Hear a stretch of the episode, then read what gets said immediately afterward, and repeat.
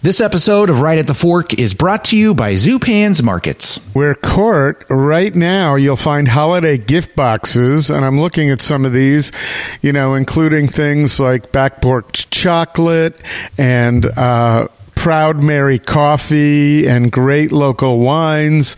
And then there's some gift boxes that have all of Zupan's proprietary um, items, like some olive oil in there. Virginia peanuts are fantastic. Their maple syrup is great. Uh, it's a you know if you're looking for a general idea to make anybody happy, of course Zupan's, we've always said, is the place to go when you're shopping for gifts.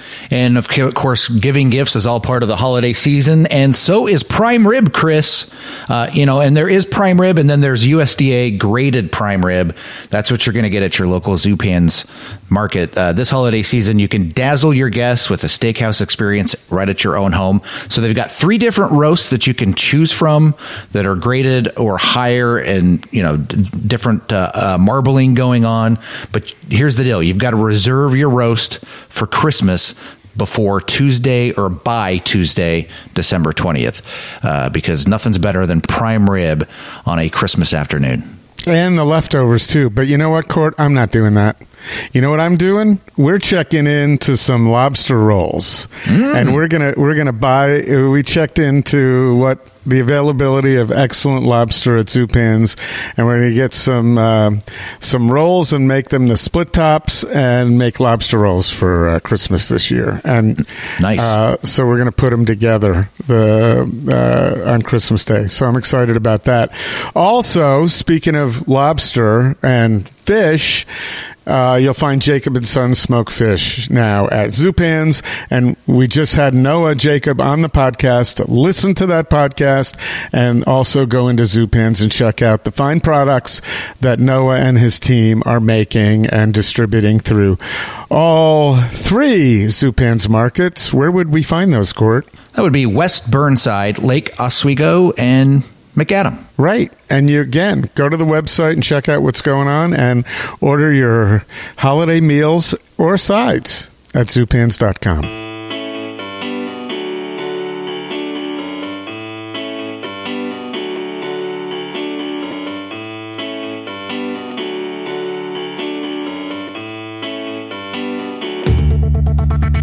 All right, here it is. Time once again. It is Portland's Food Scene Podcast, Right at the Fork, with your host, Chris Angelis from Portland Food Adventures. I'm co-host Court Johnson in this holiday month.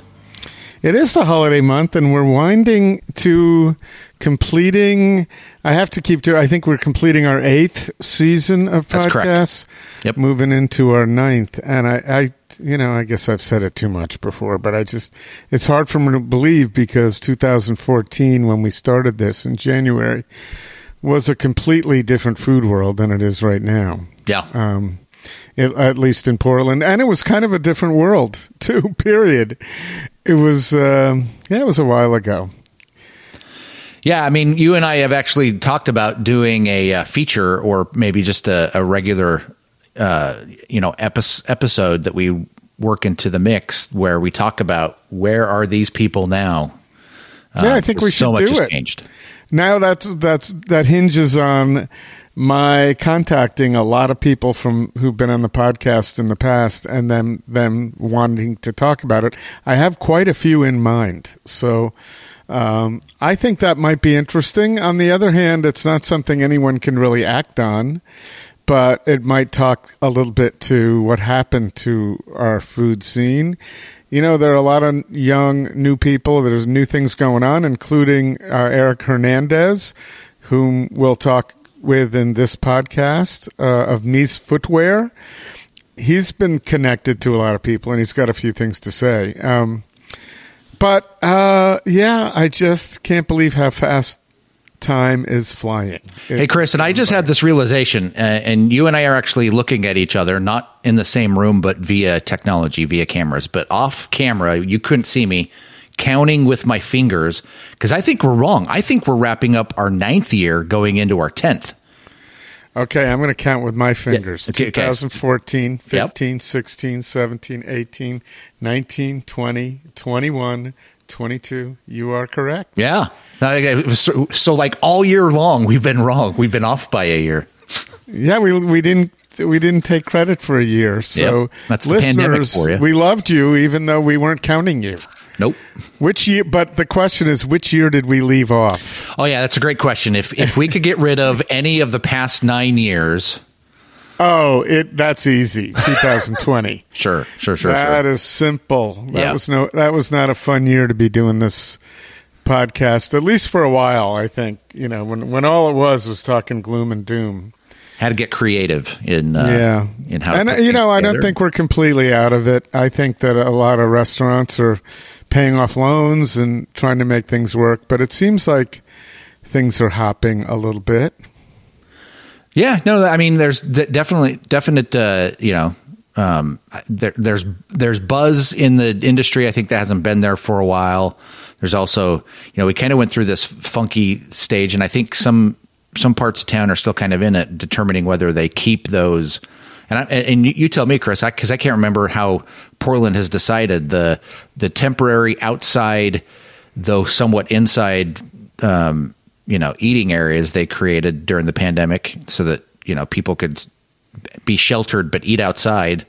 Um, a lot of those are going away, but I don't know if the city is making them go away. Cause I know up in Seattle, they're actually allowing those structures to stick around permanently. Well, I know the restaurants like them in the summertime, yeah. but I don't think a lot of them are using them right now when it's, Oh no! I chilly. I went somewhere recently, and and the majority of the, their eating area was outside, and it was just, it was too cold. Yeah, I don't really. I just uh, I went to Flying Fish the other day, and that's outside, and that was warm enough, but we were sitting right by the fire. Right. So um, I don't know. I mean, I you know when it's like this, I'd prefer to go somewhere cozy, mm-hmm. um, but most restaurants have that option now. Right. Um, I had occasion to dine at Urdaneta uh, last week with some friends who'd been with us on our trip to Spain, and that was absolutely delightful. It made me, we all were talking about it, and we thought it's kind of a shame that any restaurant that's been around for a while isn't considered for all these Restaurant of the Year deals on different media. It's right. kind of a shame because uh, they're dialed in. They've been, they ha- they're packed. They've been doing it for a long while. And listen, nothing against Khan getting Restaurant of the Year and Esquire. And we've talked about this, but it had been open a month when it got it. And that's just, I guess people are looking for the new exciting thing, and that's fine. But restaurants, you know, like, that have been around for a while should be considered for those things, I think. No, in, in, in total agreement on that. And, you know, we're, this is going to be my, uh, I don't know if we need to segue yet, but it, there's so much that goes into creating a restaurant atmosphere um, that's beyond the food. It's the ambiance. It's the, the way things are structured. It's the sound, you know, how they've soundproofed the area so that, you know, air, you know, chatter in the in the kitchen doesn't float out into the into the you know if you've got an open concept going on, it doesn't you know it doesn't make it super noisy. So all those things go into it, and a lot of times, and any any restaurant owner will tell you this, they don't get it right, right out of the gate. They have to tweak stuff over time, so you know the restaurant hopefully improves with time. And that's kind of what our our, our point is, is these great restaurants that have been around that may not be the new shiny toy Um, are better than ever. Yeah, I think so. But, you know, then ev- then it comes down to someone's um, uh, subjective opinion. So, right. like, if I were doing it, you know, I necessarily couldn't name anything Restaurant of the Year because I don't go to enough places to be a judge. Uh, there are people who do, but, you know, I go back to... We had Brooke from Eater on the podcast quite a few times, and you know she's great. She does a, she works very hard at what she does. But you know, years ago, if you go to the Eater thirty-eight, and they had a new food cart that had just opened four months ago on their Eater thirty-eight, and they did not have Ringside Steakhouse that had been around for seventy-eight years doing what they're doing. I beefed about that a lot, and I was glad to see that eventually that changed. Ringside is on the Eater thirty-eight. I hope by my saying this, I didn't just curse them. Cause her to want to knock them off. But I mean, just that to me makes so much sense. Some yeah. n- new food cart in Portland, people are looking at a list of places that are great to go eat. They're traveling in from out of town. And Ringside isn't on that list, but some food cart that someone won't even consider in the middle of the winter is. So, um, yeah, those things are, are kind of funky. My, the point is there is still a lot of great dining to be had at restaurants that have been around. I mean, you can go to Saint Jack and have a fantastic meal. Mm-hmm. Uh, I go down the line. But you can't go to Paley's Place. Nope. And, you you know, you can't go to, well, you can go to certain other restaurants that have chefs who are gone. But um, anyway, uh, we'll cover that in the new year. I think I'd like to uh, talk to the folks who are now running Ken's uh, as opposed to Ken Forkish as we move forward. So, yeah, there's a lot of new things going on, but it's, I guess I'll stop bemoaning it, but it just doesn't seem like the same Portland food world to me any longer. Although that does not mean we don't have a plethora of options out there. And there are a plethora of great people running um, restaurants or running whatever they're doing um, in the scene. And uh, so it's good to to seek those out. And in that vein, I found Erik Hernandez at a really cool event. It was a media event that was taking place at um, Steelport Knives, um, I don't know, over a month ago. And I was able to run into, those people are great. Steelport, Finex was there. There were some other, there were some coffee purveyors. Ken's Artisan was there. And then I met Uh, Erik from Mise Footwear, which is very interesting. And honestly, I planned on getting into, we even talked about it in the podcast, some of Erik's, he, we did talk about his history at K-Swiss and Adidas, and then going into form Mise um, as part of a uh, studio design wear situation with his wife. Um, and I wanted to hear about his experience with Kanye West. Yay, yay. Um, we never got there. But so we talked about having him back to do that because um, I kind of took a different direction when we were talking about shoe designing. And he worked um, with, uh, shit, what's his name? Harden. You know. Oh, James Harden. James Harden. Yes, mm-hmm. sorry. So, I'm trying to think of which team James Harden is currently playing on because he's moved around. I think I think right. he's with the seventy-sixers. Okay, good. Yeah. Thanks for looking that up. But mm-hmm. yeah, you know, it's off the top a, of my head. He was a mainstay with the Rockets for years. Years, and, Oklahoma City, did a little brief stint there in Brooklyn, and now I think he's with the seventy-sixers. Yeah, the beard, so, he's the beard, Chris. That's what they the call him guy. in the biz. Yeah, yeah so um, I was curious about that, and instead of talking about his interactions with Mister Harden, I was curious about how that all comes about, how much input the uh, the, the stars have into shoes. Exactly, what is the input? Is it style? Is it comfort? Is it, you know, what what impact do they have on a shoe that's named after them? So we go into that, and it's interesting, very interesting, I think. You be the judge. but uh, but now, you know, Mise is making footwear for chefs. And having started at the pandemic, Erik pointed out some very interesting things about the challenges that presented for him, but also the opportunities in terms of um, trying some new places and getting in and getting feedback to develop footwear specifically for Uh, people in the food industry. And, you know, I find it interesting, Court. He pointed out that, you know, when he was um, when he was talking to folks early on, they were using Dansko shoes because it's the best, Dansko and Birkenstocks, because they were comfortable. But no mm-hmm. one, with all the shoe stuff going on in the world, no one had said, what are we doing for chefs? And Mise has done that, and they're on their way. It's an interesting story. So um, I thought it touched on a lot of things we're talking about. And, of course, it's a Portland company. So um, that's pretty cool, too. And uh, it's a great place to launch something in the food world, and uh, that's what they're doing. So I really enjoyed this conversation, and um, – He was a great guest. I told him afterwards, not that I like to see this necessarily, but as long as we're we're in the mix, I said, anytime anybody asks you, you're one of the best guests we've had. So, um, you know, but I, I really enjoy when guests bring new things to the table that we hadn't thought about and perspectives that uh, are very interesting that, you know, in this and in this case, we're not talking about cooking.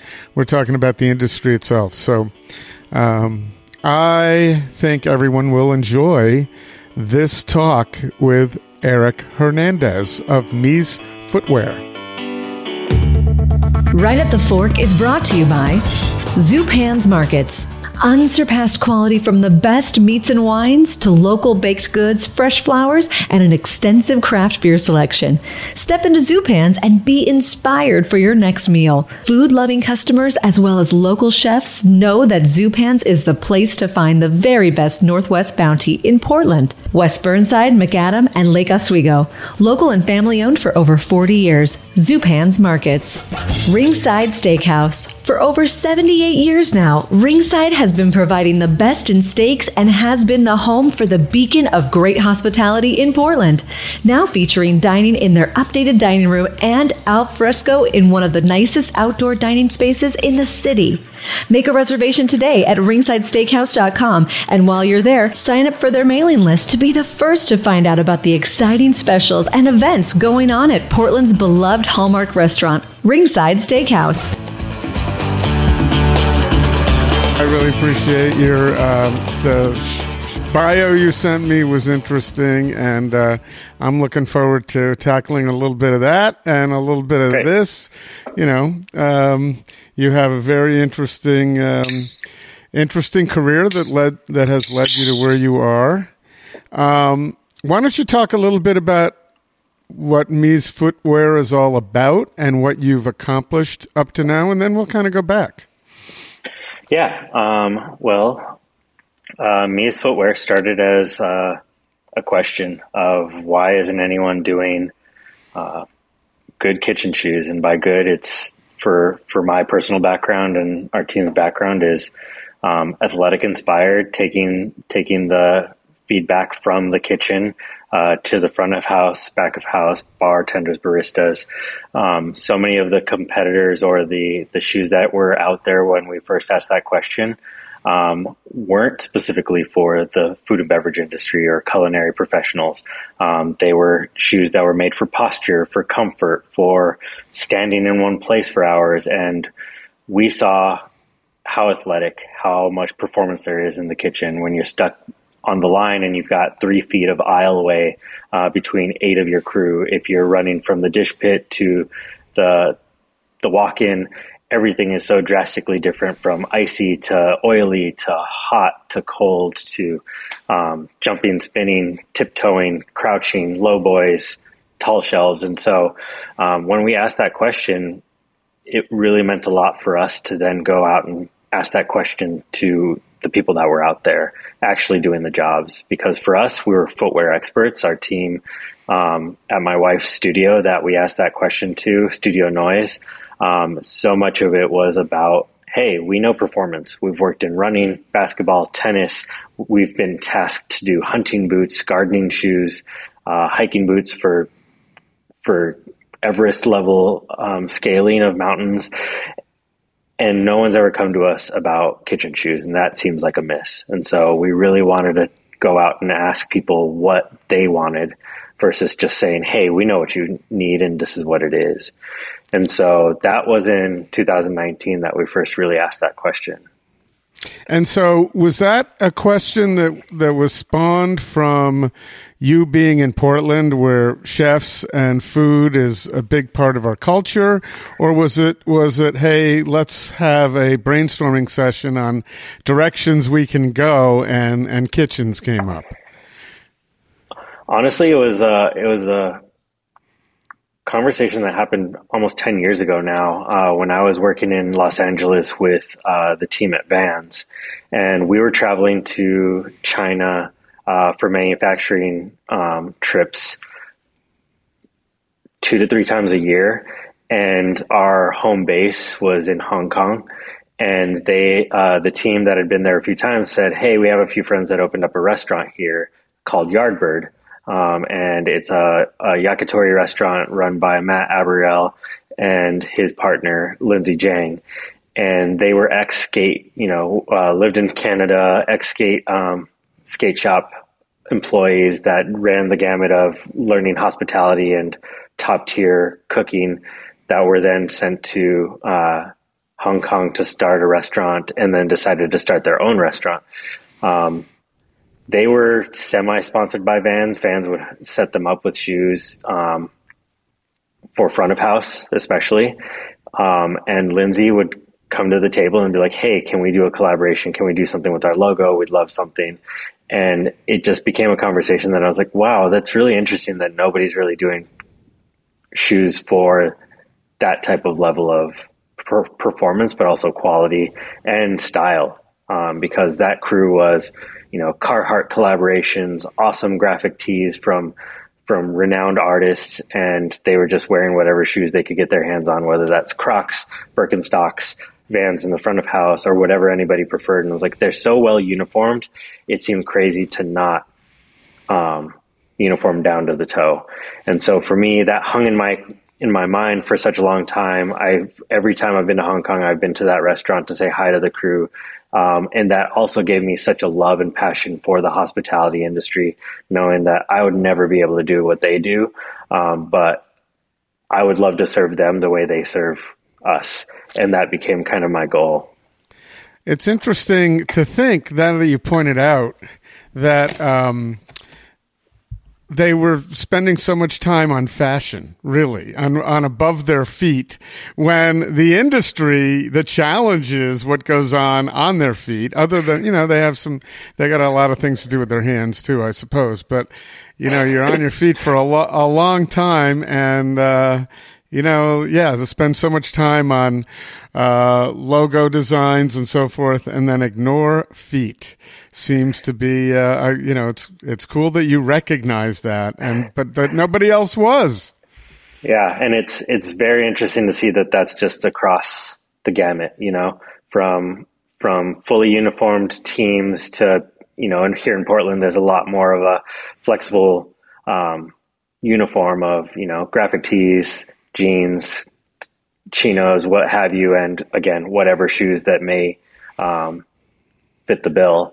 And as we started to talk to people locally um, in twenty twenty, you know, the uh, the lockdown situation of the pandemic at the start of twenty twenty really was, uh, it helped reinforce that we wanted to do something for that industry, not just for the sake of getting them in better shoes, but to make sure that people knew what was going on in the industry in different ways.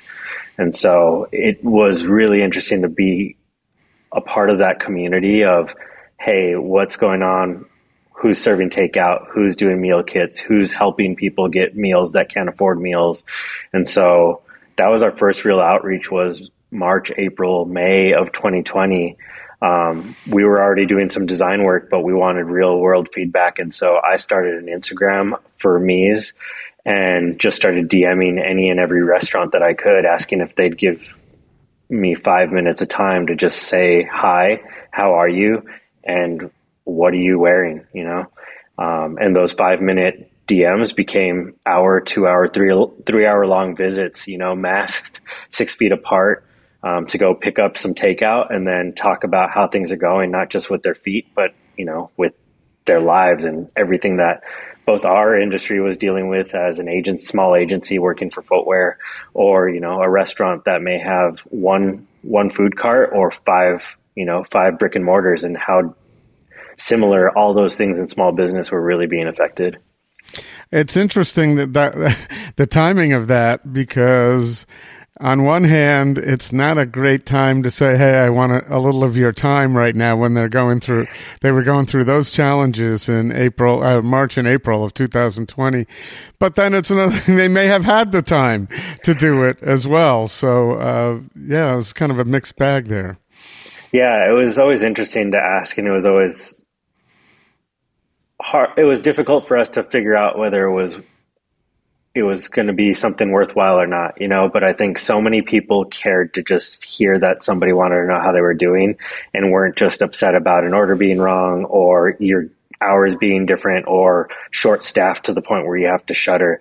Like, we, all we had was love for the, for the people we were going to talk to, you know. It was the first time I got to meet some of my favorite chefs and restaurateurs that I had always geeked out on being in Portland. Um, to the fact that, hey, like, I've worked with big name athletes, but I had conversation w- with those athletes so comfortably where going to talk to a chef like um, Gregory Gourdet, like, that meant so much to me, you know. Talking to Nong was such a big deal for me. And th- those moments, Diane Lamb, um, each of those conversations was so meaningful to me that just made me realize, like, hey, this is really what I want to do. I want to treat these people like the the athletes of their industry. It's interesting you say that also, because when I started doing my Portland Food Adventures thing, part of the realization for me, coming from the East Coast in New York, where, you know, there were a lot of there was a lot of sports there, was mm-hmm. in Portland at the time, there were no Timbers. So let's just eliminate that. But there, there was, um, you know, there were the Trailblazers, but yep. I always thought of our chefs as our, you know, we call them rock stars, I suppose, mm-hmm. but as our sports stars, and they were approachable and that you could eat their food. You know, Damian yeah. Lillard, Lillard isn't going to hand you a basketball and say, let's go shoot. So yep. I, I was always really impressed with that. And then the other thing that I that just completely impressed me was, and it it was a little, you had a leg up on where I was, but I was just an ad guy with an idea, and I would call people like Kathy Wims and Jason French, and at the time Scott Dolich, and they would make time for me, not even really knowing what I wanted, just because I was someone who was showing interest in them, and that impress that was really impressive to me that they would take the time. So I would imagine if you've got something that would that they could see right off the bat might benefit them, and I don't know what your pitch was to get in the door, but uh, I would imagine it was probably easier for you in your industry in Portland, Oregon, than it than it is for a lot of people, entrepreneurs trying to break in and make contacts. Yeah, I mean, like you mentioned, asking for that time in a moment when time was either critical or plentiful, depending on where people were with their situations. Uh, It was amazing to think like, oh, all I did for so many of them was either order something online, go pick it up, and realize that the chef was the one handing me the bag because they were the only ones working. Mm-hmm. Or if I was DMing uh, a restaurant with fifteen thousand followers where I'd be like, oh, they would never get back to me, I don't know how this works, immediately saying, hey, come on over, you know, like we're we're open and nobody's here. And again, like I said, five minutes turns to three hours sometimes, and it was amazing. Some of the best conversations I've had, people geeking out on, you know, whether they were, they used to be skaters, basketball players, who I've worked with that they are fans of, uh, asking their, them asking me for industry stories, me asking them for industry stories. You know, the footwear world is that tight little circle, just like the the culinary world is. And it's so interesting to hear the connections and the six degrees of separation, especially in Portland, where those two worlds collide so frequently. It was so much fun to realize, like, oh, we we are in the same circles, you know. So many times it was like, yep, I know that person for a totally different reason, but I didn't realize that they had stodged at your place, or I didn't know that they were a partner in your in your restaurant or your winery. And mm-hmm. it's awesome to start to hear those little those little connections from one world to the other. So who are some of the first chefs that uh, where you can remember sitting there and going, I love this. This is I'm so happy I'm in this this industry now, as opposed to, I won't say just the footwear and sports industry, but, but uh, you know, something new and exciting. Yeah, um, the very first one that w- was one of those five minutes turns to a couple hours was um, actually Sean King and Jamie King. And they had just opened Bar King three weeks before lockdown. Oh, yeah, they, they took a hit. Yeah, and honestly, it was, I reached out and I was like, hey, we had a reservation for ten and it was canceled. Like, so sorry for what's going on. How how can how can we help? We know you're doing, you know, meal kits. Would love to do that, but would also love to talk to you about our our idea. And sent him the link to what we had available um, in terms of our Instagram. And he is like, yeah, swing by. Um, we went to their space, uh, you know, sat six feet apart. I opened up my laptop. He saw a P D F of me just kind of having what was going to be concept renderings and drawings of the shoe at this point, because we didn't even have samples. Um, and he saw that the, the P D F was called Mise, and he laughed and then just kind of nodded and then said, fuck yeah. And then he put his arm up and he had kind of the, the Mise en Place tattoo right across his arm. And he's like, that word means so much to me. Like, I'm in.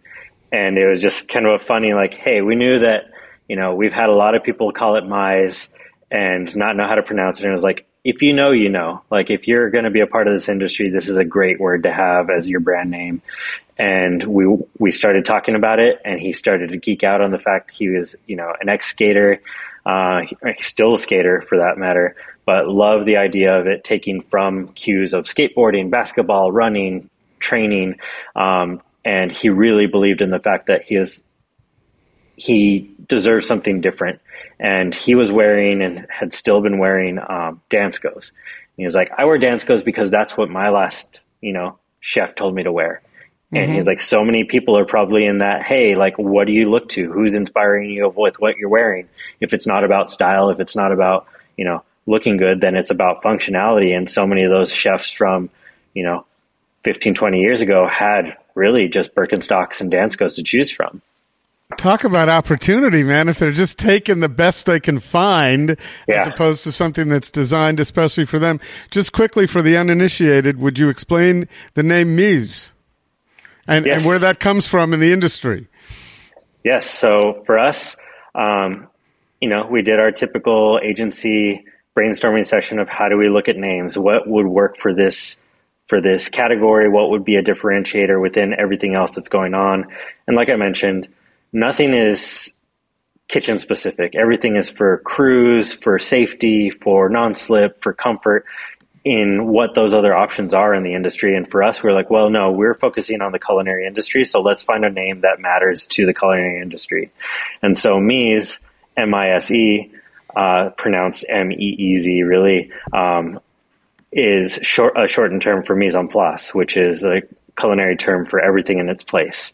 And so for us, it means a lot as designers because of our minimal nature, the you know, our fan, uh, being a fan of everything being necessary on the shoe, no frills, no extra design details, nothing fancy beyond what's there.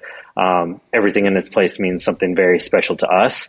To the industry, of course, it's your prep. It's having everything in its place before service, getting your mise in order to make sure that you're successful during, you know, when you're in the middle of the shit, you know, when you're in the weeds. Well, also, everything starts with the people actually preparing the food. So they, if they're in place in these shoes, it's a, it's an excellent name. And yeah. congratulations for coming up with that. Was that a long exploratory, or is that something that came upon pretty quickly that you decided upon and said, let's go? It was one of those gut things. It was one of the first couple that we threw out, and we're like, there's no way that's going to be trademarkable. You know, there's no way we can get that. It's a four-letter word in this industry that everything's taken at that short and sweet. And we went through, you know, another week or two of brainstorming, bringing out words, looking at, you know, the different systems, the different terms that are used in uh, in the industry. And in the end, we said, let's just go check Let's check and see if it's available. And it was. And so we snagged it and started working towards that being our brand. That is exciting to when you really believe in something. And then you also find out you can do it, because we're in a world yeah. where so many, there's so many roadblocks and, and landmines for everything you want to do. So Most that definitely. Is awesome. I was actually watching uh, Shark Tank last night or the the night before, it doesn't matter, where uh, one of the sharks said they were really impressed that someone went ahead and developed uh, a product without getting all the patents in place ahead of time, because it said, you know, there's so many and entrepreneurs who do all the legal work first without doing the marketing work to find out whether the product is viable. So, yeah. Um, but yeah, no, you have a viable product, and you're now selling in, I mean, you're starting in Portland, and I'm sure the it's going to, as with any industry, and if it when it goes well, you're going to be expanding to other markets as well, or it will just naturally expand if it hasn't already. How's that going? I mean, when when were they first? When when could one first purchase a pair of Mise shoes? Yeah, so we we opened up the website for pre-order in December of twenty twenty-one. Mm-hmm. Um, we had received our confirmation samples from our factory partners. We had tested things. Um, we had gone through a two to three month wear test program um, with one hundred fifty uh, chefs, line cooks, bartenders, baristas throughout the country um, to give us feedback with one hundred fifty pairs that we had opened up on our own, just saying, hey, we'd love to get feedback beyond just the typical footwear industry ten to fifteen pairs. Um, we use that as an opportunity to reach out to people, them to give us feedback, start getting those connections. And after that, from, you know, September to to December, we felt ready. We had everything confirmed, and we opened up for pre-orders um, with with the website saying available in spring for shipping. Um, during that time of early twenty twenty-two, of all places, after everything was feeling a little bit more comfortable, or as comfortable as can be with COVID lockdowns and everything, uh, we were manufacturing in China. And China started to finally have their lockdowns and their slowdown. And so all of our, you know, materials were held up. All of the systems that were in place from before started to seize up and pause. And so we started to hit one month de- delay, two month delay, three month delay. And the next thing you know, um, we're, we had to stop pre-orders. We had to stall pre-orders. We had to obviously reach out to all the customers, let them know what was going on. Um, because in the end, we were trying to get a tool on people's feet. This isn't mm-hmm. just something that was for style at all. We were starting to feel that pressure of like, man, we're actually getting to the point of disappointing these people. And whether that's five people or five hundred people, it really was taking a toll on me personally of all I wanted to do was help these people. And now I'm making them wait for something that they believed in. And now I'm doubting because I don't even know if I can get it set, like done. I would imagine no one was pointing to you and saying it's his fault. I think we're in a period now where everyone generally realizes that the best laid plans don't necessarily come to pass. I mean, almost everything is delayed or uh, a roadblock now. So that must have been frustrating because you were all jacked up and were excited, but um, no one was no one was blaming you, I don't think. So, uh, unfortunately, the world of social media allows for some people to blindly make some accusations, and there was some points that really hit harder than I expected. I feel like I'm somebody that has thick skin, and I knew that we were laying the plans as best as possible. And unfortunately, there's some people that came along that just decided that um, they did enough re- research to be dangerous and found that I was what they considered an ex an ex corporate, you know, C-suite somebody or other that was just trying to milk the money out of the industry. And those things were painful. And it's one of those things where you don't want to get into an online social argument with somebody that is only doing it to stoke the fire. And so there was a lot of times that I did have to step up and pull out of the anonymity that I hoped for, where I didn't want to be a face of a brand. I didn't want to be considered that at all.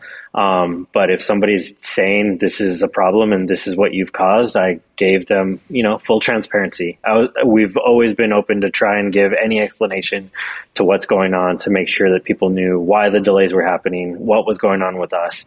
And realistically, that we're a team of two full-timers and four to five others that are doing things Uh, behind the scenes to support us, you know, at any given time. And these were not industry people. These were just people who, you know, trolls, I guess. We one could call them. Maybe. I don't know who they are. But my guess is they, they were just, they just had nothing better to, than, to do than to play that Portland game of if someone's a success or been in the corporate world before, they are necessarily evil. And uh, boy, that's just—it's easy. It's easy to go there, I guess, for yeah. anybody with all the evil corporate people that there are. But it doesn't mean that everybody who's ever played in that, uh, you know, in that world, is is evil. So, are, were they industry people that were giving you a hard time, or were they just people? It was a mixed bag. There were some people that just came across us one way or another. There was people that pre-ordered, and those, you know, those stung. It was like, oh yeah, they they tried. They were frustrated. They tried something to support us and we couldn't. Um, but it's interesting to see how people take out their frustration sometimes. And for every one of those people, there was twenty-five people that understood. And like you said, everybody knows supply chain, everybody knows inflation, everybody in the industry is feeling it. And so when we gave those, those reasons and the, the transparency to say, hey, something just didn't go our way this time. Um, people were supportive and just, you know, overall it was really reassuring that, hey, this is this is good. You know, just like if you're in the restaurant industry and you're getting a review, who knows what somebody had happened to them that day that just made them come in and know that there was going to be a chip on their shoulder if they waited an extra five minutes for their plate or something was wrong in their order. And, mm-hmm. you know, some things are out of our control, but some things we have to accept for what they what they are in the end. It's hospitality and service, and there's always going to be those those people that ruin a good experience just because that's where they're at in their minds or that's what they love to do. So we took it, and you know, after those six to seven months of delays, we finally got shoes to the U S. We got them checked and reviewed, and we were able to fulfill pre-orders at the start of September, and then we opened up orders in mid-September um, with our website going live, and it's been live since. That's not long ago. So I go back to my days in marketing in the corporate world, mm-hmm. and um, I recall we were we were. I actually worked for Bank of Boston, my agency. I had an ad, I was with an ad agency, and um, they were they were transforming all their A T Ms, and they knew they were going to have problems, like that people were going to be at the A T M and they weren't going to get their money or some shit was going to happen. And, but there was some research that showed if you give them money and you make good on that, so if they have a bad experience and then you make it good, they're actually happier than if they never had the problem in the first place, because you had the opportunity to fulfill a hospitality or customer service promise that you wouldn't have necessarily had. So I don't know whether that was the case. You just started putting them on the feet of people in the industry, and I'm I'm guessing what kind of feed I mean I can't guess. What kind of feedback have you gotten? F- uh, footback. What kind of food footback have you gotten? And um, there's my ad agency time coming back at me. Um, and so has it all has it been largely positive? And I, I assume you assume you have to know that there are going to be some comments, critical comments that maybe you're going to learn from and make make things better too. Yeah, most definitely. You know, this was our first production run, so we've got our quirks. We're finding things out. People are telling us things that we would have never thought. Some things are popping up that, hey, we went through wear test and we see we can still improve. Other things are coming back and saying, hey, that wear test really worked out and this feature or that function are loved. And so, you know, I think the biggest thing that we're seeing is um, sizing. You know, the fact that we are right now, we've just started to open up our first few stockists, but in the end, we're mainly direct to consumer ver- through our website, U S only. Um, so we offer thirty days, no questions asked, returns and exchanges. So we want people to go and try them out and beat them up in their kitchens. Um, we don't want them trying them on and asking people to just wear them in their living room on carpet so that they don't get them dirty. Um, mm-hmm. We want to see what happens to these shoes when they're put to the test. And so we've gotten some returns that are gnarly. That's the only word I can I can put. Like, people have put them through the ringer real quick. And that has given us a wide awakening of, hey, like, as good as we believe our shoes are, we can keep making them better. We can make new versions. Right now, we've got our one shoe, and that's our, you know, that's our eight inch chef knife. That's our go-to, the utility knife that, you know, you can always go to and make sure that it's going to work. But we know somebody's going to need that big, hefty shoe that's safe to clunk around in at a warehouse or, you know, a manufacturing facility. Uh, and we know that somebody else is going to need something a little bit dressier for front of house or sleeker or, you know, um, we're seeing what the, that feedback is and uh, realizing like, hey, we have the opportunities that we knew we wanted to build into the brand of building out a product line. And it doesn't need to be that we go and find another industry to go and tap yet. Um, we've had a lot of people say, hey, these would be great for surgeons. Hey, could you do gardening shoes? These are all great, great ideas. But for us, we are who we are because we're sticking to the industry and that's who we're catering to. If you happen to be able to do those other things in those shoes, great. But we're not one of those shoes that we're going to say we can be anything for everybody that's in service. So, um, with that feedback, it's been, uh, it's been really positive. And I think the thing that we're also learning is, we're not going to fit everybody's feet. Feet are so weird. Um, and mm-hmm. that's why there's hundreds of options, thousands of options, even per brand. There's so many options because everybody's going to have a different opinion on what a fit should, of a shoe should fit like, how it should feel, how it should breathe, how it should slip on. So, you know, for us, some of it is taking it with grains of salt and some of it is, hey, this is a really interesting insight. I have found, you know, I'm in my sixties and I have over the years found shoes I thought were perfect, that these are perfect for me. I love how long they last. I love how they feel. I just discovered another new brand, you know, just now at this age. So it changes all the time. Technology changes. And I'll also say uh, my son wears a rather large shoe size, and it was tough to find sh- any shoes to yeah. fit him until we discovered Oddball, whom I'm sure you're aware of in, mm-hmm. in Portland. And, you know, still with a lot of the brands, he'd go through them in a week, in a month, two months, just di- their holes right through them. And it took years for him to find brands that were okay for his feet. Not only were comfortable, but um, didn't chew up immediately.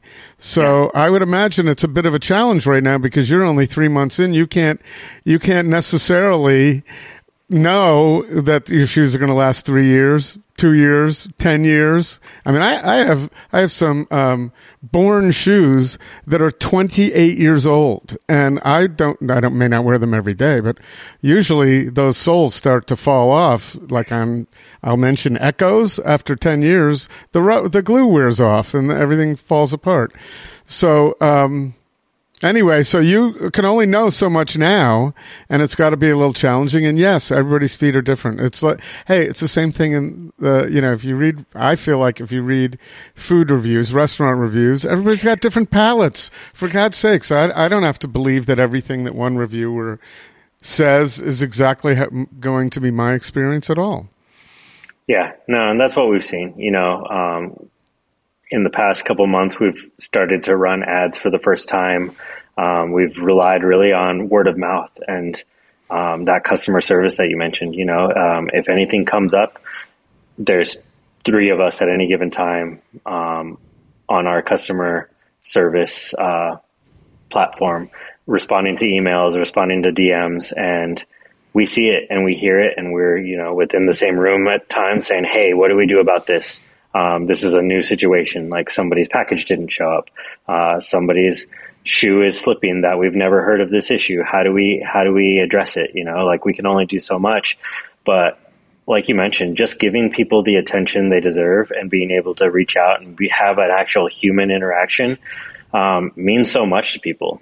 And there's points where we see the first email come in and it's cringeworthy of like, oh no, this person's going to be so upset that, you know, they ordered this and it didn't fit the way they expected. And then we give them our point of view and what we would say personally. And, you know, it immediately the tone is different. You know, there's no, it's so difficult to read tone through emails and D Ms in the first place. It's but worse. as soon as, yeah, as soon as you let somebody know you're there for them, it's, it, it makes a huge difference. And, you know, like, like you said, like a big part of our, of our market right now is Portland. It's the people that have heard about them through friends, people that were wear testers that now got their replacement shoes um, now that they're in production, or people that are friends and family that we've given shoes to are now then going out and, you know, wearing them during service and people are asking what they are.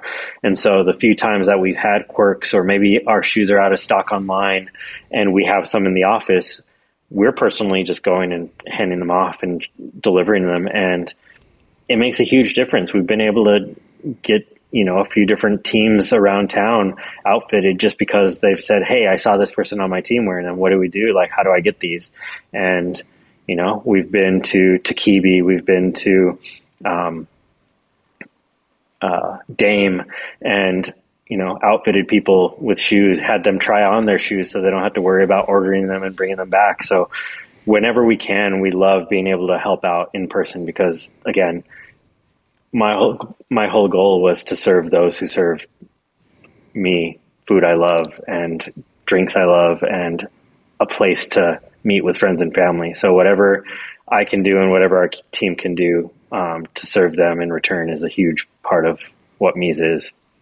And that face-to-face contact, especially when you're starting small anyway in Portland and you have Uh, hands-on or fork-on knowledge of some of these people, um, you know, you don't want to be the face of the brand, but at least for starting out to feel that there's a website cannot project heart as much as you can looking someone in the eye. And when I first met you, same thing. I could, you could just tell what your passion was. And, um, you know, that goes a long way in getting things started as a human being as opposed to just a product. So you can offer that sympathy, you can offer that empathy and sim- sympathy. I suppose you were going through, you're going through the pandemic. So we've, we've talked a little bit about where you are now, and we'll talk, I guess, uh, Uh, where you plan on going, but I also want to go back a little bit um, after this message from Ringside. And as I'm thinking about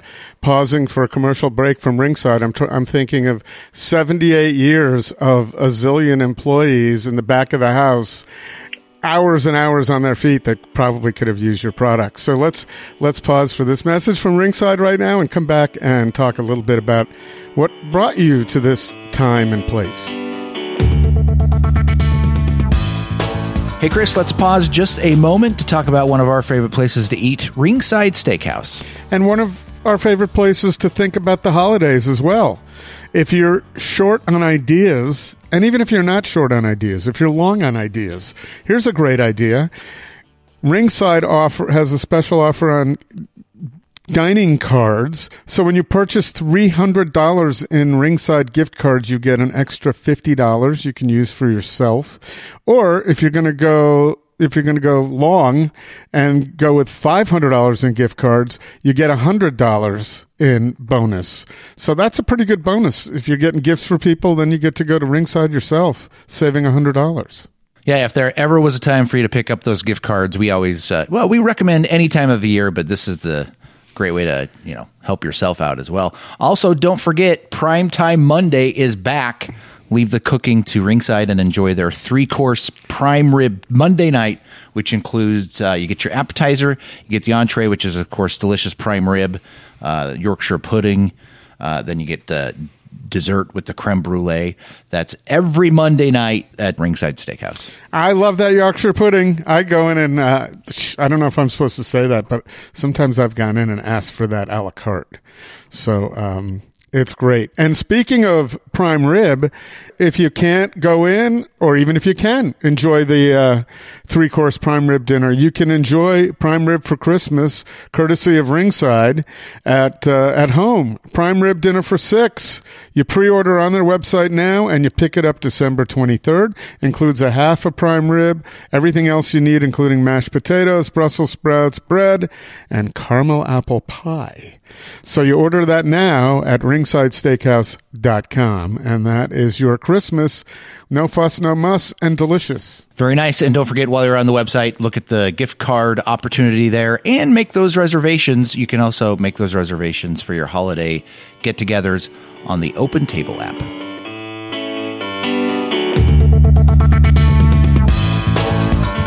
All right, we're here with Erik Hernandez of Mise Footwear. And uh, an interesting conversation. We're usually talking about food. Now we're talking about something that has to do with the industry. And that is uh, really interesting. I mean, most of us are very familiar with shoes. We wear them every day.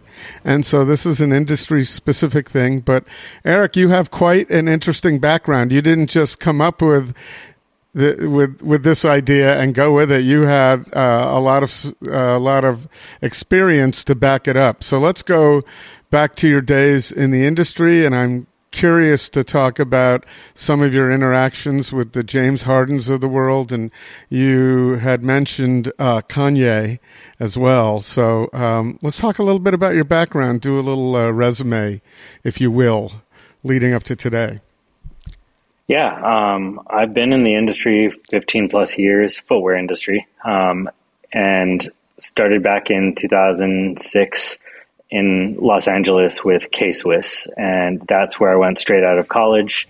Um, I had a background in industrial design, and I always just had a love for sneakers. And so finding a way to do art and um, design and play into what footwear was for me was a meaningful opportunity um, versus going into what industrial design really kind of focuses on with electronics and consumer goods. So footwear was a really an interesting one because it is soft goods, it's fashion, um, it's more trend-based in a lot of ways. Um, and so going to K-Swiss straight out of school was a really interesting situation where um, they were at their peak when I interned there, and as I got hired on full-time, it started to falter and really lose its path.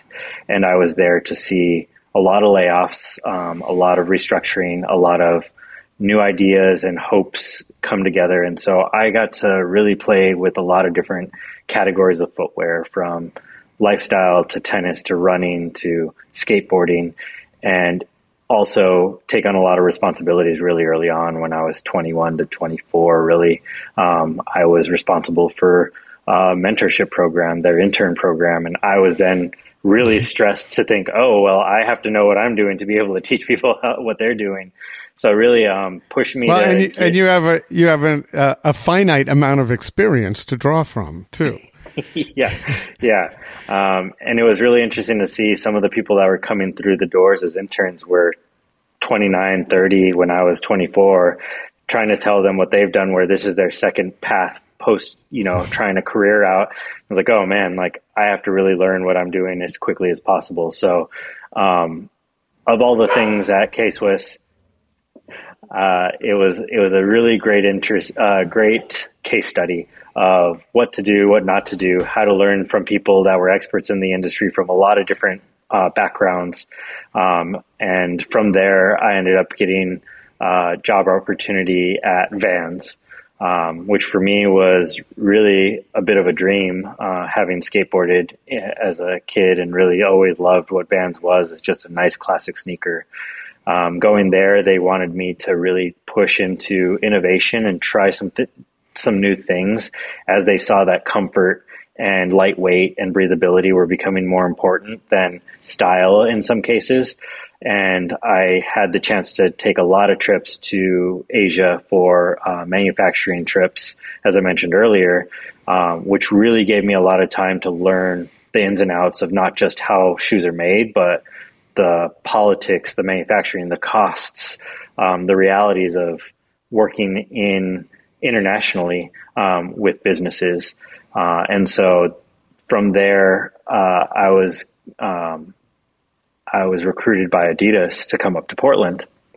And at that time, um, I had met my I met my wife, now wife, um, back when I, she was actually one of my interns at K-Swiss. And so over the four or five years of going back and forth through um, different jobs, she moved out to L A and was getting settled with a footwear job at ASICS. And as she was getting settled down, I said, hey, I have an opportunity in Portland. Would you like to go? And um, thankfully, she said yes.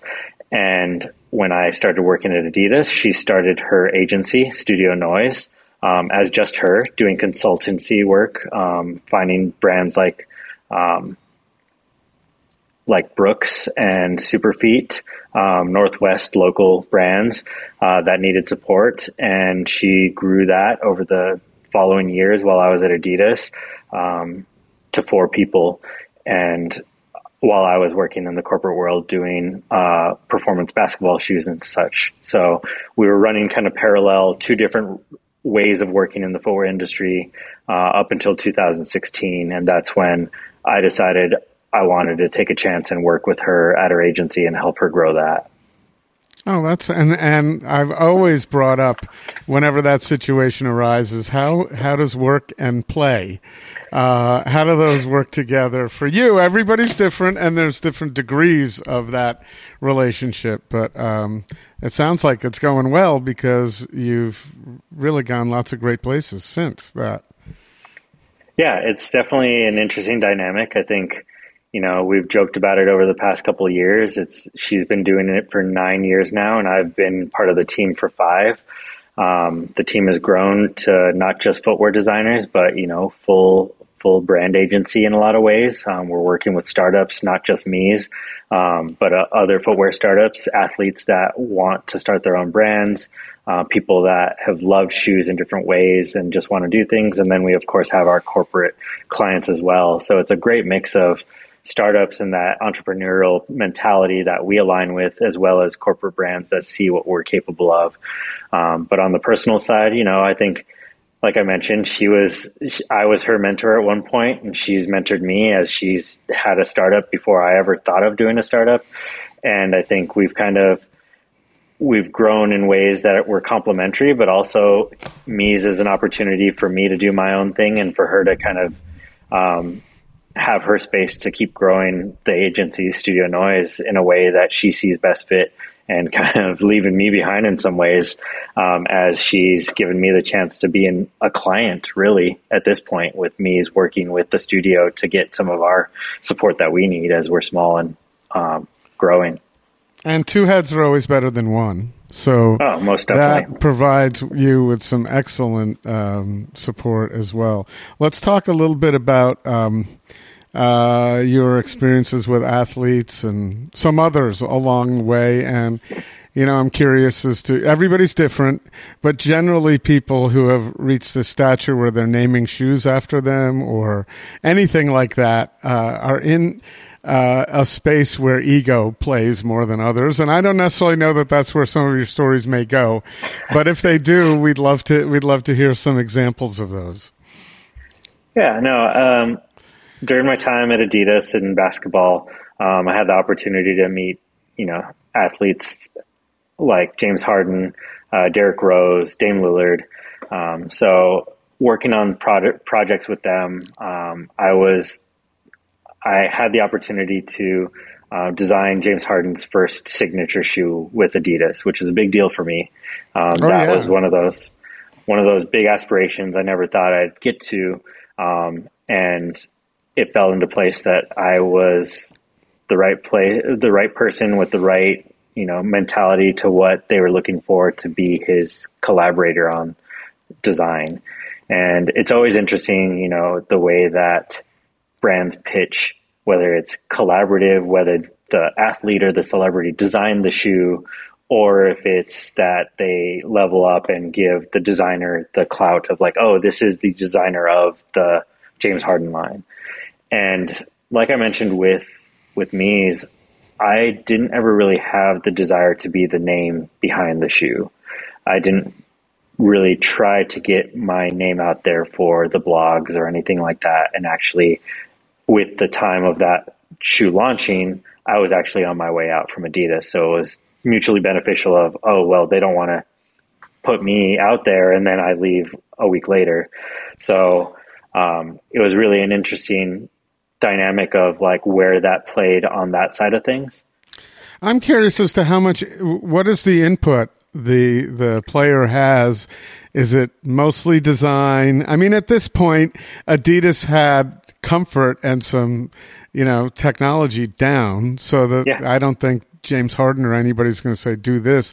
You know, they might say my big ho- toe hurts sometime. I don't know. That's, that's yeah, it. I mean, so, that's, that's, that's an interesting kind of um, point you made. It is that type of feedback. My toe hurts.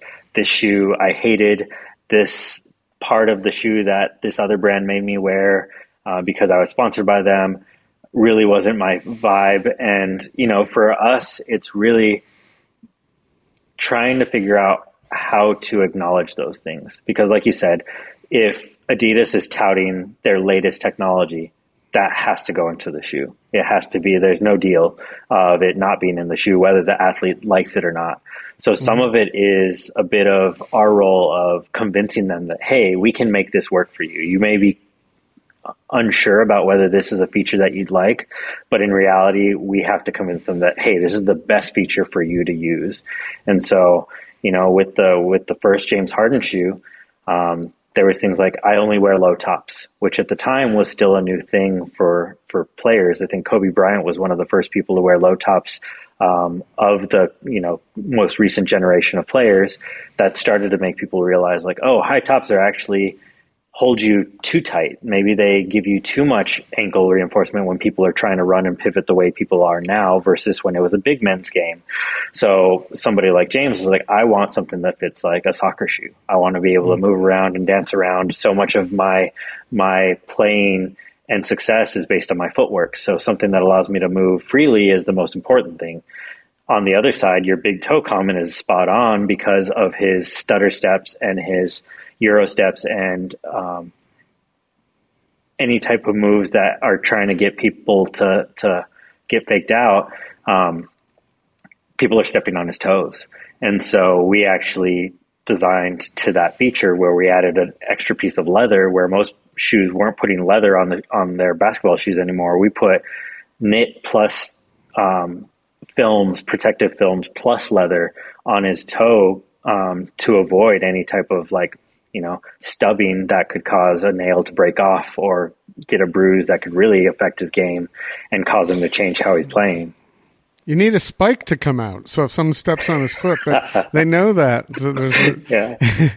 But that's interesting. But I think in the, I'm guessing in the end, right, it comes down to this shoe looks really cool and I'm glad to put my name on it, right? So for yeah. the, most people, and I've never seen, and I don't play in that arena, but I've never seen anybody say, this is the shoe for you if you've got big toe problems or you might get, you might stub your toe.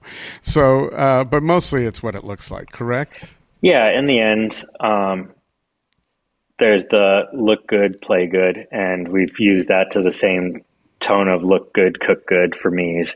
Um, but, you know, one of those examples is with Derek Rose, one of the first few times that we started to present him with the shoes that I had been working on.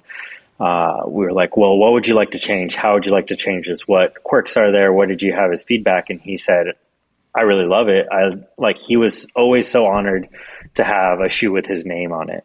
There was never a demand of it needs to be this, it needs to be that. And we're like, well, what's going to help you play better? And he's like, the shoes aren't what make me play better. I'm good. And the shoes are just for me to wear. And I was like, that's, I mean, that's a really interesting point of view. And that's an amazing level of confidence for someone that had always been so soft-spoken. But in reality, you know, like a lot of the players in the league uh, for basketball specifically right now are wearing thirty, thirty-five-year-old Jordan shoes that have no advances in performance from, you know, back when Nike was just starting to like understand what technology was in terms mm-hmm. of airbags and carbon plates. And those shoes are still being worn by the elitist athletes in the league and they're performing just fine. So realistically, could LeBron wear a pair of Converse and totally be LeBron still? Most definitely. So in the end, it is it so much of it is a style game, and that's why there's thousands of options for everybody to pick from.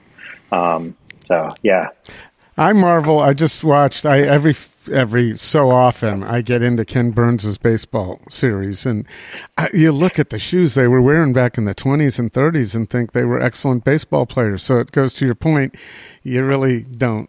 Necessarily, I mean, you do. It helps, but yeah. you know, if they're if they're great, they're going to be great. And uh, I just thought it would have been fun, practical joke to come out to Derek Rose with like a rag and a and a and a shoestring or you know rope, and just say, yep. "Here, if it doesn't matter, put this on." Yeah, no, and it is. I mean, everything. You know, with running shoes, especially right now, breaking records, getting faster and quicker and lighter. Um, it's notable. It's very noticeable that those things are causing advancements in what human capabilities are, and obviously training and um, nutrition and everything else is happening at the same speed. So everything is advancing, but in the end, there's a baseline of, you know, put a little bit of cushioning and support and protection on somebody, and they can probably perform just as good as if you put them in a thousand dollar pair of shoes sometimes. Or almost as well, and you'll never know. So let me ask you this. Uh, I don't know if you've given any thought to this, and you may just say, I don't know, Chris. Where are we going to be in one hundred years with shoes? Because if you would have asked, as I just said, in the twenties, baseball shoes were just really like leather shoes with leather soles. What, what, where do you think we're going to be in one hundred years? Where's the technology going to go? It's such a, it's such a hard one, because as much as everybody sees these things that are marketed by the big brands as advancements in technology, it's still a piece of textile or a synthetic material, some foam underfoot, and some rubber. You know, things haven't advanced, advanced as much as people or brands like you to think. And that's the crazy part. I think things that are promising are the sustainable side of things, and making sure that we're not just landfilling shoes after shoes after shoes. Um, and my hopes would be, in the way sooner than one hundred years, would be that everything can be, you know, a full site, a full circle type of mentality where, hey, what was used in a shoe can be used again for a shoe. Um, that should be in the next ten years, um, ideally, um, sooner if things, if everybody gets on the same wavelength of this is more important than shaving another tenth of a second off of your performance of something. Um, or or years, adding, adding another five percent to the bottom line too. Yes. Yes. That exactly too. That's an even bigger push sometimes. Right. Um, You know, I think it's it's an interesting one. one hundred years, like there's things like nanotechnology and things that comic book movies and things like Iron Man have pushed the agenda of, of what could it be, that are really interesting. And I think seeing the innovation teams and what are being pushed for um, for brands like Nike and Adidas, it's always amazing to see that, you know, the pivot right now is sustainability. And so maybe all eyes are on that because that's more important than the performance. Um, but it is a little bit of like, what for something like the industry of, of food and beverage, like protection, safety, slip, slip is still an issue that is, you know, no matter what the compound is and what type of bottom you put on it, people are still going to slip on oil. And so what are those things that become very niche in some cases of like, oh, well, that's only going to work for people that need non-slip. It's like, well, think about how many people's uh, lives you could save and how many injuries you can, you can uh, avoid mm-hmm. if you just focused on something as simple as that. So mm-hmm. hopefully as, as small brands like us start to re- like come about and say, hey, it's, it's actually really important that these niche brands survive because we can focus on the needs of certain people versus just this overarching foot coverings and what you can find on Zappos on discount for thirty percent off during Black Friday, and really think about, hey, this is a tool. It then makes there a reason for something to last long or to endure or to be safer or better for a reason. That is uh, interesting to think about. And we're, right now, you're mostly selling in Portland as we start to wrap this up. Mm-hmm. Um, and when do you, are you starting to get outside of Portland? And what do you project in a few years? You, are you going to be all over the country? Are you going to be able to advertise on um, some places like Right at the Fork or elsewhere in in the industry? Um, what do you project? What are you looking towards in the next, you know, two, three, four, five years?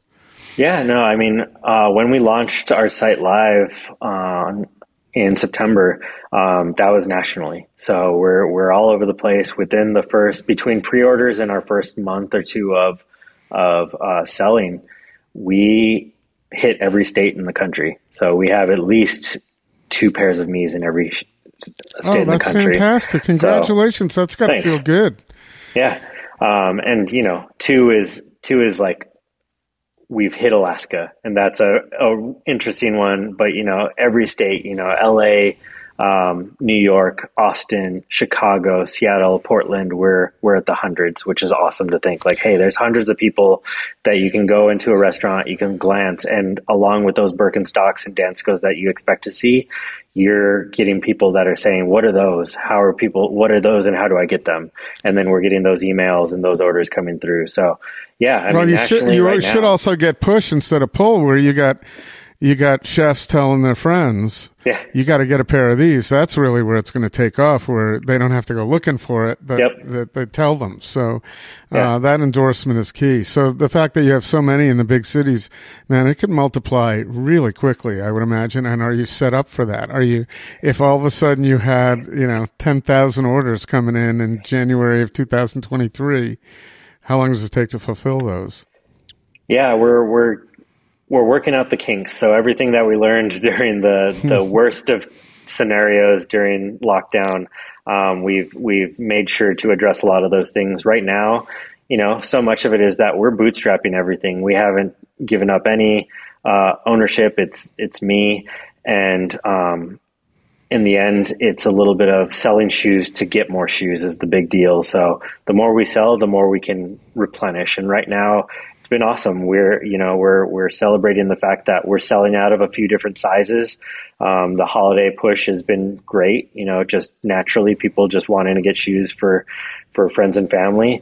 And we know the start of the year is slow in the industry, but it doesn't mean you don't need new shoes if you're starting a new, a new job. So, um, we, we will be replenishing shoes, uh, by spring. So hopefully spring stays as spring this year and doesn't end up as summer or fall right. like it did last year. Um, but we're better suited for that. And really, um, we want to make sure that we are, we're able to get people what they need in terms of a tool that people are starting to show that they love and really are dedicated to with our brand.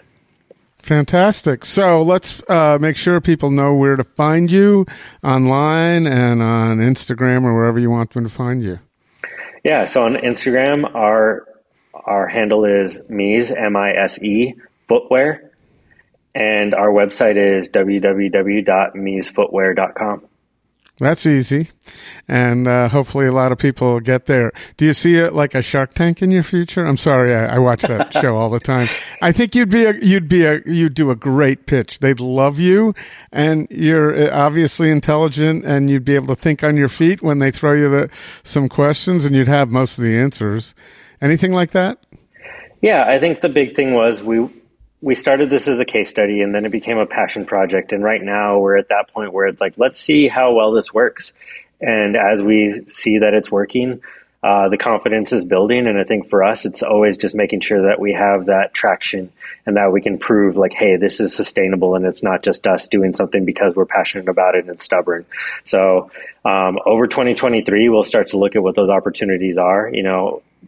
I'd love to be able to find people that are just as passionate as me and the rest of the team um, to be partners and collaborators. And really, if it's somebody that sees that they want skin in the game, we'd love to talk to them about what that means, you know, and um, Shark Tank is a big one. It's obviously a fun one to think about, but mm-hmm. if there was a, you know, a chef, a restaurateur, uh, uh, hospitality owner that really saw what we were doing and really saw that it was an important thing that they'd love to be a part of, that would be a meaningful push for us first.